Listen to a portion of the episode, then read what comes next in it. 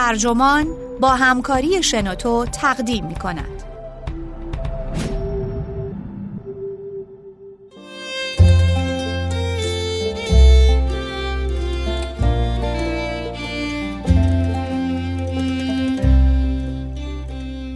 ولفگانگ استریک اقتصاددان مرگ سرمایهداری. نویسنده آدیتیا چاکرابورتی. مترجم سهیل جان نساری منبع گاردین.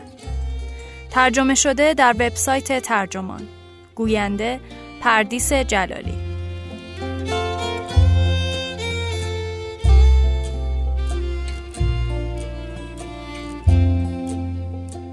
پدر و مادر ولفگانگ استریک مهاجرانی از اروپای شرقی بودند که بعد از جنگ جهانی دوم به آلمان کوچیده بودند. دوران کودکیش در فقر مطلق سپری شد و همین تجربه فرودستی باعث شد تا در مقام یک اقتصاددان تراز اول همیشه به دنبال بهبود شرایط زندگی محرومین باشه.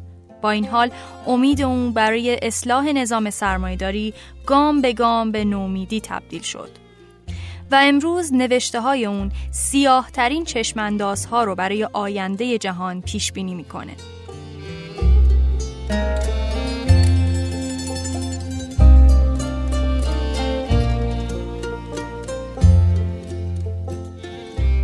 فضای بیرون وحشت زده بود. فقط چند ساعت بود که دونالد ترامپ به عنوان رئیس جمهور ایالات متحده اعلام شده بود. و حتی ستون نویس های سیاسی این ملازمان خوش سر و وضع قدرت در شک فرو رفته بودند. اما در گالری ملی لندن یکی از معدود اندیشمندانی که رشد ترامپ رو پیش بینی کرده بود آماده می‌شد که چند تا نقاشی ببینه. ولفگانگ استریک برای چند روز سخنرانی از آلمان اومده بود و بعد از ظهری آزاد داشت و هر دوی ما می‌خواستیم نمایشگاه ماورای کاراواجیو رو ببینیم. هیچ چیزی در کارهای استریک شما را برای ملاقات با اون آماده نمی‌کنه. شغلش اقتصاد سیاسیه و به پایان رسیدن شکل زندگی ما رو فریاد می‌زنه و بابت عصر تاریکی پیش رو هشدار میده. کتابهاش عناوینی آشکارا پایان قرنی دارن. دو سال پیش خریدن وقت بود و آخرین کتابش کاپیتالیسم چگونه به پایان می‌رسد. حتی ستایش کننده هاش از ناامیدی اون میگن و منظورشون جمله هایی مثل اینه. قبل از اون که کاپیتالیسم به جهنم بره تا آینده قابل پیشبینی در برزخ به سر خواهد برد. مرده یا در حال احتضار از اووردوز خودش اما همچنان حی و حاضر چون هیچکس قدرت نداره بدن رو به پوسیدگیش رو از جا تکون بده. این حجم غم و تیرگی چه قیافه ای داره؟ عینکی کوچیک، سیبیل و فرق کنار مرتب، کوله، کاپشن متعارف و حداقل ده سال جوونتر از هفتاد سالگیش. اون با اشاره به پیروزی ترامپ با ذوق و شوق میگه چه صبحی انگار که درباره احتمال بارش بارون حرف بزنه و بعد قدم به گالری می‌ذاره شما صرفاً به یک اثر از کاراواجیو نگاه نمی کنید بلکه اونو به مبارزه می طلبید. صحنه ها به تنگی بریده شدن و کاراکترهایی دارند که تنه به بیننده می‌زنن و به اون خیره میشن. برندگی اونا استریک رو تحریک می‌کنه و اون با لذت میخنده. در مقابل پسر مارمولک گزیده توقف می‌کنه و شیوه چسبیدن مارمولک با دندون به انگشت پسر رو تحسین می‌کنه. اون در برابر نقاشی از ورق بازها بلند میگه انحطاط و اسکن تهدید خشونت اشاره می‌کنه که اکثر نقاشی ها درست قبل از آغاز جنگ سی ساله کشیده شدن. اونا پر از انتظار فروپاشی جهانن. بعد به بردن مسیح می‌رسیم. نقاشی تاریک و چگال که عیسی رو درست بعد از خیانت یهودا نشون میده. مسیح آزرده از هواری سابق خائنش به پایین نگاه می‌کنه و آماده است به دست سنتوریون های زره رومی برده بشه. استریک میگه کاراواجیو همیشه درست قبل از انفجار اونجاست و شاید صبح امروز یکی از لحظه های کاراواجیو بوده باشه درست قبل از انتخاب ترامپ. برای سالهای طولانی استریک مانند کاراواجیوی قبل از انفجار در اطراف این صحنه سقوط پرسه زده خیلی پیشتر از وقتی که هواپیما با سرعت به سمت سقوط رفت و تحلیلگرا و سیاستمدارای میانه رو با عجله سعی کردن کاری کنن وقتی اقتصاددانان کلان شکست خوردند و بقیه آکادمیسیان ها به نفسگرایی رشته‌ای عقب نشینی کردند، استریک یکی از معدود کسانیه که به خوبی به ایفای وظیفش مشغول شده. مارک بلیس، کالین کروچ و مرکز پژوهش تغییرات اجتماعی فرهنگی از بقیه استثناء هستند. بیشتر موضوعاتی که این سال و این دهه رو تعریف می‌کنن در آثار اون وجود دارند. تجزیه اروپا، رشد پوپولیست های پولداری مثل ترامپ، ناکامی مارک کارنی و نخبگان تکنوکرات. او همه رو تشریح کرده.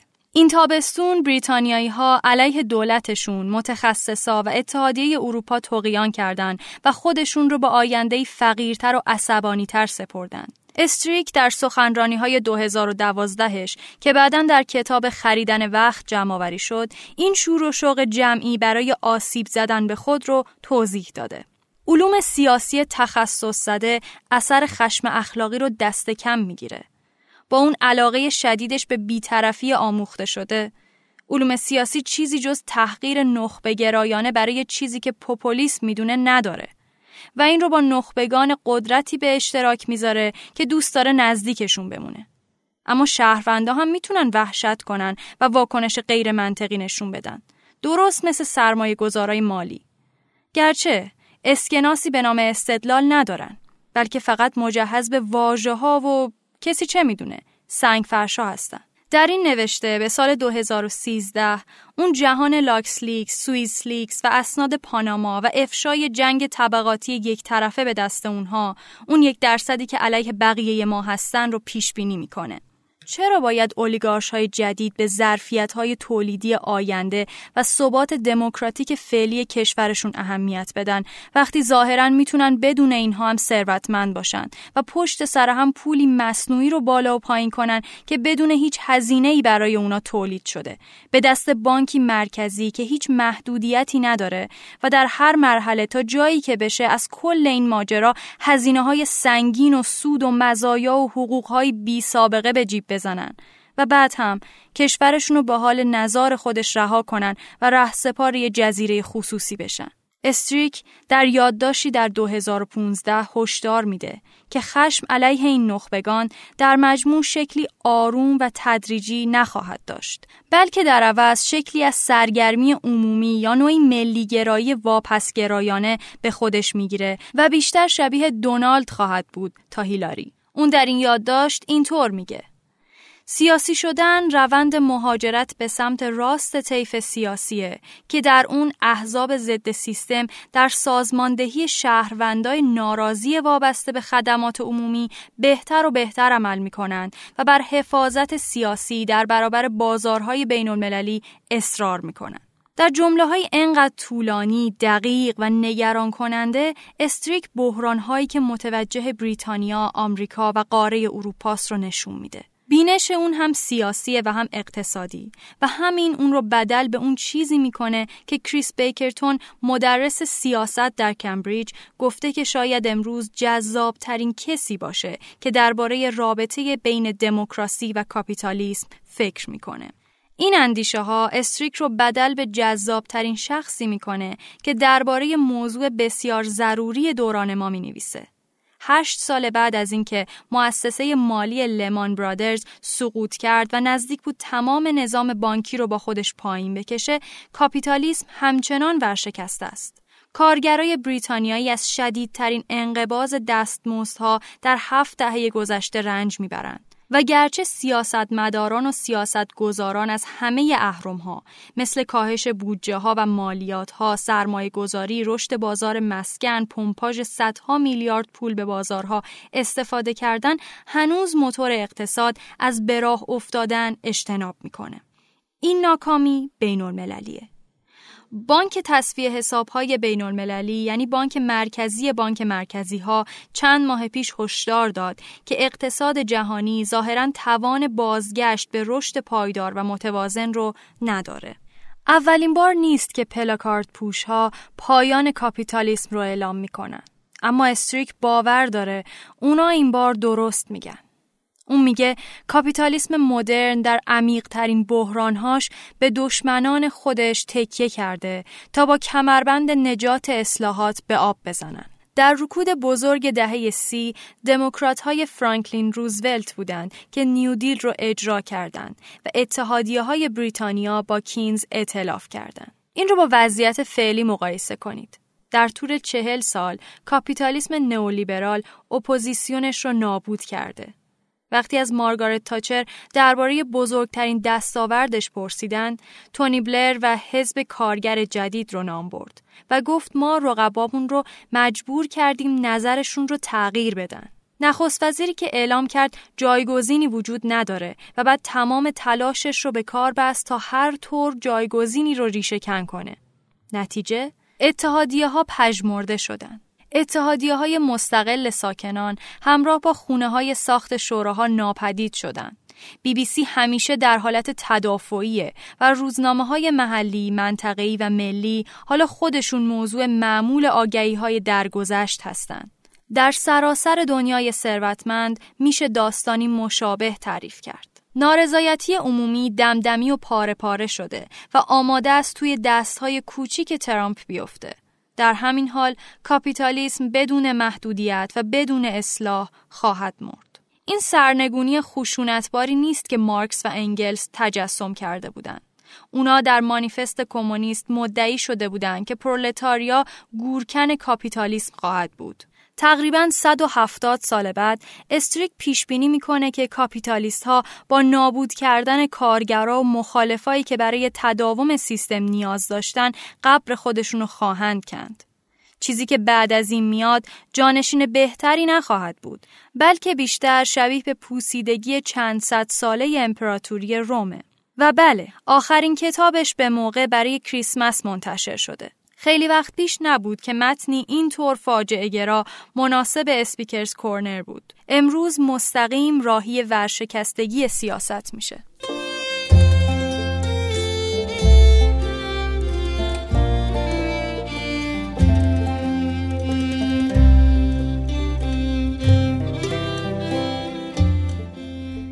دوروبر جرمی کوربین و جان مکدانل استریک رو ستایش می‌کنن و اون رو به کنفرانس امسال حزب کارگر در لیورپول دعوت کردند. البته تعهدات شغلی اونو وادار به رد کردن دعوت کرد. یه مشاور ارشد ارتباطش با سیاست انگلیس رو اینطور توصیف کرد. اون درباره جدی بودن وضع سوسیال دموکراسی و کاپیتالیسم بسیار روکه. چیزی که به تحلیل استریک قوت اضافه تری میبخشه اینه که اون از همون تشکیلاتی میاد که حالا به اون حمله می‌کنه. اون نقش های کلیدی زیادی بازی کرده. رئیس مشترک بهترین مؤسسه علوم اجتماعی آلمان، مشاور دولت گرهارد شرودر در اواخر دهه 90، یکی از برجسته ترین تئوریسین های کاپیتالیسم در اروپا. اون هیچ وقت طرفدار راه سوم نبود. اما رابطه دوستانه با دیوید و اد بند داشت. استریک سر ناهار میگه در زندگیم زمان زیادی رو صرف کاوش امکان وجود یک راه حل هوشمندانه سوسیال دموکراتیک برای تضاد طبقاتی کردم. این ایده که می‌تونیم کاپیتالیسم رو در جهت برابری و عدالت اجتماعی اصلاح کنیم. اینکه می‌تونیم این حیولا رو رام کنیم. حالا به نظرم اینها ایده های کم و بیش آرمان شهری هستند. بنابراین او مطالعه موردی از چیزیه که خودش دربارش می نویسه باختن روحیه در اثر سیاست های میان روانه و افراطی گرایی اون. سرخوردگی بزرگ وقتی رخ داد که بعد از سالها تدریس روابط صنعتی در آمریکا در سال 1995 به آلمان برگشت. دورانی بود که آلمان در اون لقب مرد بیمار اروپا رو گرفته بود و از هر پنج کارگر آلمان شرقی یک نفر بیکار بود. استریک از طریق اتحادیه کارگری کارگران فلزات دعوت شد تا به یک کمیته اتحادیه ها، کارفرمایان و دولت بپیونده. کمیته که اتحاد برای شغل نامیده می‌شد موظف بود قوانین کار رو اصلاح کنه. استریک باور داشت که این آخرین فرصت اتحادیه ها و سوسیال دموکراسی بود. آخرین شانس برای وارد کردن عده بیشتری از افراد بدون سلب حقوق کارگران. ما مدل خوبی درست کردیم. اما هرچی پیشنهاد شد بلوکه شد. نه فقط از طرف کارفرمایان که همینطور از طرف اتحادیه ها. اتحاد فرو پاشید و ظرف چند سال شرودر اصلاحات هارس را اجرا کرد. سیاست های طراحی شده به دست یکی از مدیران سابق فولکس واگن که رژیمی جدید از دستمزد و مزایا برقرار کرد و زیربنای بازار کار رو نابود کرد. استریک که از 16 سالگی عضو حزب سوسیال دموکراتیک آلمان معادل آلمانی حزب کارگر انگلیس بود بالاخره چند سال پیش عضویتش رو لغو کرد. آیا اون همچنان خودش رو سوسیال دموکرات می‌دونه؟ از کینز نقل می‌کنه. وقتی واقعیت ها تغییر کنن من ذهنم رو تغییر میدم. اون در مصاحبه دیگری توضیح میده که ضروری ترین وظیفه چپ اینه که هوشیار بشه. اگه مصاحبت سادش نبود شاید متانت دائمیش خسته کننده بود. دوباره که به صدای ضبط شده گوش می‌کنیم صدای اصلی خنده استریکه و البته یا یا یا یا یا ذوق و شوقی بسیار برای هر ایده یا استدلال جدید. اون ضمناً سخنچین خوبی هم هست. یه صبونه قدرتی با سیاستگزاران مالی و بانکداران سرمایه گذار رو با تعبیر نادان و بسیار کلیشه‌ای رد می‌کنه و میگه اونا از حماقت توده های گلایه می‌کردن که نمی‌فهمن کسی مثل آلن گرینسپن چه تخصصی به بانکداری مرکزی میاره. این همون آلن گرینسپنیه که به عنوان رئیس بانک مرکزی آمریکا در سالهای حباب باور داشت سرمایه گذارها می‌تونن خودشونو تنظیم کنن. در این سفر او به کنفرانسی درباره برکسیت رفت. از حس شرم همگانی شوکه شدم. یه سفیر سابق بریتانیا به این ترتیب شروع کرد که باید بابت رأی خروج از اروپا از دوستان خارجی عذرخواهی کنیم. من گفتم باید به خاطر ارسال این هشدار به اتحادیه اروپا خوشحال باشید. به نظر اون حمایت از برکسیت و ترامپ از دیک چشم آب می‌خورد. شما گروهی در حال رشد از افرادی دارین که تحت تاثیر بین الملل گرایی نئولیبرال به شکلی فزاینده از جریان اصلی جامعهشون مستثنا شدن.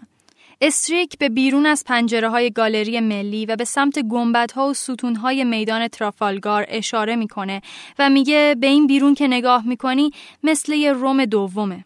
شبها در خیابونا قدم می‌زنی و میگی امپراتوری همین شکلیه. این همون سرزمینیه که استریک اسمشو مارکس فولک گذاشته که در معنای تحت و لفظی میشه مردم بازار. یعنی مدیران و سرمایه گذاران کلاب کلاس دارانی که برندگان جهانی شدن هستند. اما این فضای جغرافیایی، اقتصادی و سیاسی خارج از محدوده فولکه. اونایی که سفرهای هواییشون نه یک اتفاق هفتگی برای کسب و کار که یه اتفاق سالانه برای گذروندن تعطیلاته یعنی بازندگان اخراج شده از کار و بدهکار نئولیبرالیسم استریک میگه این افراد از لندن به بیرون رونده میشن. تو شهرهای فرانسه هم همین وضعه. همین اتفاق اونا رو به عنوان ساختاری از قدرت سیاسی تقویت می‌کنه و اونا رو کاملا در موضعی تدافعی قرار میده. اما چیزی که اونا می‌دونن اینه که سیاست متعارف اونا رو کلا کنار گذاشته. سوسیال دموکرات های مثل نخست وزیر مستعفی ایتالیا ماتورنسی هم مقصر هستند. اونا در سمت برندگان ایستادن. جریان های بین المللی افراد، پول و کالاها. استریک نیاز به همه اینها رو میپذیره اما به شیوهی هدایت شده و تحت کنترل. باید اینطور باشه. در غیر این صورت جوامع از هم میپاشن. ایده هاش درباره مهاجرت اونو در این تابستون وارد جنگ دیگه ای کرد. وقتی یادداشتی نوشت و به آنگلا مرکل بابت سیاست درهای بازش برای پناهندگان از سوریه و بقیه جاها حمله کرد. اون میگه که این نقشه ای بود تا ده ها هزار کارگر ارزون رو وارد کنن و بنابراین به کارفرماهای آلمانی امکان بدن حقوقا رو پایین بیارن. همکاراشون رو به ترویج نوعی تئوری توطعه نئولیبرال و حمایت از راست افراطی آلمان متهم کردند. دفاع استریک ساده است. این غیر ممکنه که از حقوقها در برابر منبع نامحدود کارگر حفاظت بشه. آیا گفتن این حرف منو بدل به یه پروتوفاشیست می‌کنه؟ چیزی که جنبه دیگه ای به این تبادل میده این واقعیت کمتر شناخته شده است که استریک خودش فرزند پناهندگانه. والدینش که هر دو در پایان جنگ جهانی 25 ساله بودند جزو 12 میلیون آواره ای بودند که از اروپای شرقی به آلمان غربی رسیدند. استریک درست بیرون مونستر در اتاقی به دنیا آمد که دولت از یک کفاش مصادره کرده بود. والدینش فقیر بودند. یادم میاد اونا از مزرعه ها سبزی و از قطارهای عبوری زغال سنگ میدزدیدن. مادرش یک آلمانی اهل سودت در چکسلواکی بود که وقتی جنگ تموم شد هشداری مبنی بر خروج ظرف 24 ساعت گرفت و تنها چیزایی رو با خودش برد که می‌تونست حمل کنه. بعد از اینکه استریک خونه رو ترک کرد، شروع به یادگیری زبان چک کرد. حسی شبیه به این بود که اگه نمی‌تونم به اونجا برگردم حداقل می‌خوام زبون مردمی رو صحبت کنم که حالا جایی زندگی می‌کنن که من کردم. پسرش به مدرسه گرامری رفت که توسط مارتین لوتر بنیانگذاری شده بود. اونجا یونانی و لاتین یاد گرفت و می‌خواست الهیدان بشه. در عوض با حزب کمونیست سر و کار پیدا کرد که در اون زمان غیرقانونی بود. در 16 سالگی مسئول سازماندهی حلقه مطالعه بود. ادبیات سرکوب شده ای مثل مانیفست کمونیست و روزا لوکزامبورگ و اون رو در اتحادیه کارمندان محلی برگزار می‌کرد چون هیچ کس هرگز مشکوک نمی‌شد. در سال 1968 اون دانشجوی رادیکال در فرانکفورت بود. می گفت اما هیچ رابطه ای با چپ ماریجوانایی نداشتم. خودم رو به طبقه کارگر نزدیکتر می دیدم تا طبقه هایی که علف می کشیدن. حالا اون با همسرش در بخشی از بهاربند قلعه در برول شهری کوچک درست بیرون کلن زندگی می‌کنه. این آدم بازنشسته هنوز هم هر روز ساعت 6 صبح بیدار میشه و ساعت هشت و نیم پشت میزشه. میگه یاد گرفتم که فقط تا یک بعد از ظهر بنویسم. بعد از اون خودم رو به کنجکاوی های آکادمیک میسپارم و به رمان ها وقتی هم دیگر رو می‌بینیم داره کتاب من از اینترنت متنفرم جرد کوبک رو می‌خونه. یک مهندس سیلیکون ولی که مدعی اینترنت زندگیشو به باد داده. بعد از نهار از رود تیمز عبور می‌کنیم و به کالج کینگز میریم که قرار استریک سخنرانی ارائه کنه. سخنچینی بیشتریه و این بار درباره سیاست یونان و تو خالی شدن دولت سیریزاست. استریک در دوران نوجوانی از طرف مدرسش به یونان سفر کرد تا آثار باستانی رو ببینه.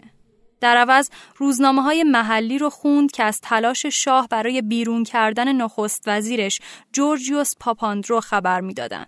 من گزارشی در روزنامه مدرسه نوشتم که تقریبا به شکل کامل درباره دیکتاتوری نظامی در حال ظهور بود. 60 سال بعد اون روی کتابی درباره دموکراسی در جنوب اروپا کار می‌کنه.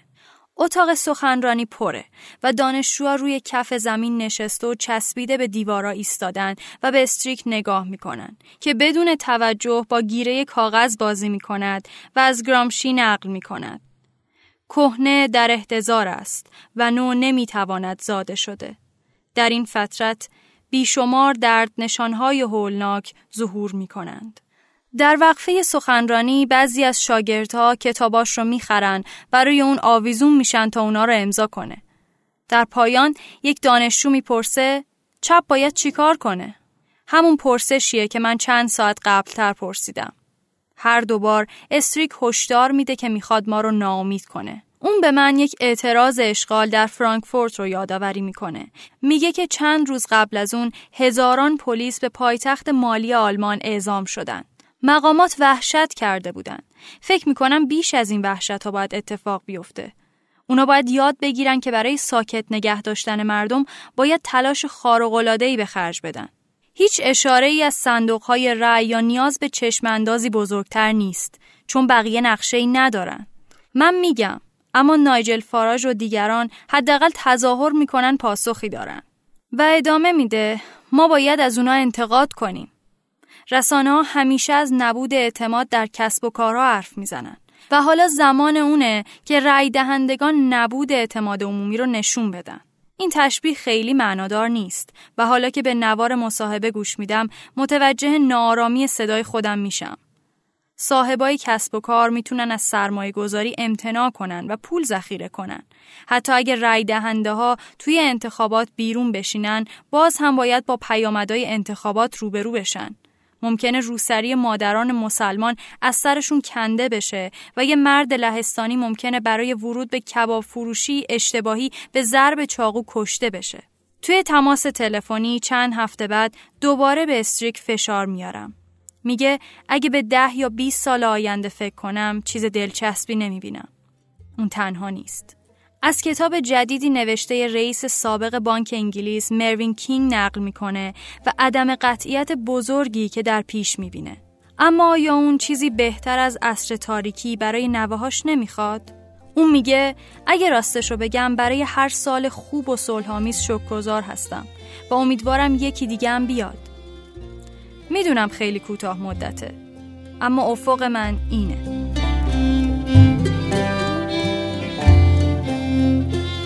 خب این پادکست همینجا به پایان رسید. ممنون که تا انتها با ما همراه بودین. فراموش نکنید که می‌تونید ما رو در وبسایت شنوتو و ترجمان دنبال کنید. خدا نگهدار.